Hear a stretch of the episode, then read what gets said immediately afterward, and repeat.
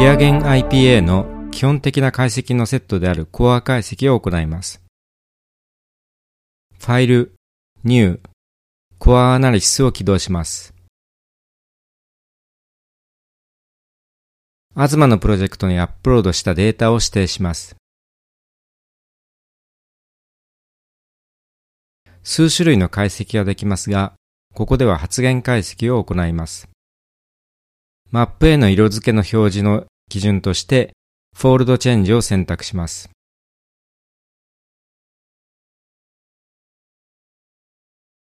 解析の設定を行います。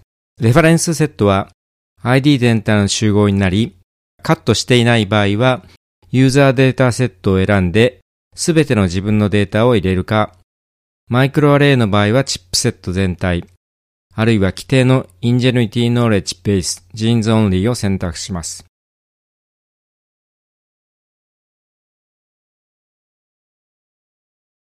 ネットワークインタラクションでコーザルネットワークスにチェックを入れます。コーザルネットワークは上流を一つ飛び越したさらに上流のネットワークです。ここで疾患を指定しておくと、その疾患のコーザルネットワークが表示できます。Add から Disease and Function のタブを選び、Severe Adma を検索します。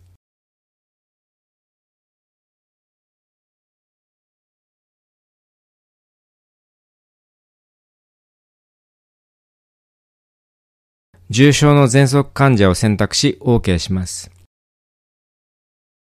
再び Add から Disease and Function のタブを選び、コロナウイルスを検索します。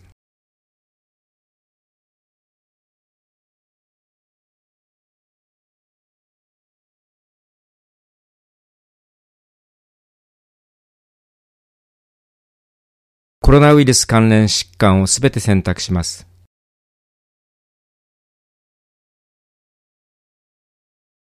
重症の喘息、コロナウイルス疾患のコーザルネットワークを加えました。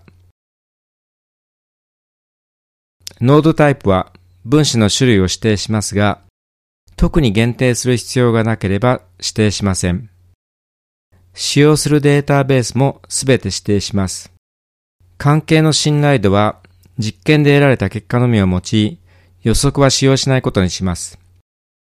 結果がかなり少ない場合は予測も加えてみます。種は人、マウス、ラットの3種を指定します。IPA ではこの3種のみ扱います。組織、細胞株もすべてを指定します。変異の種類も制限しません。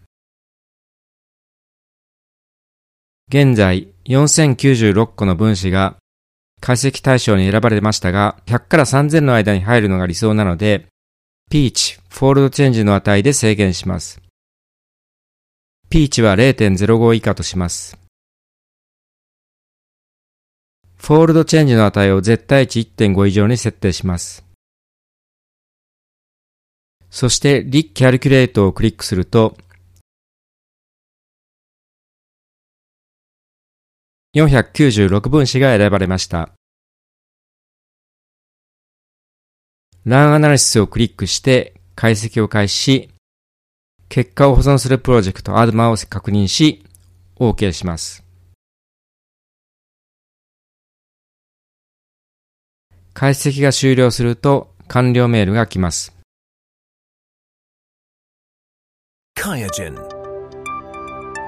Sample to Insight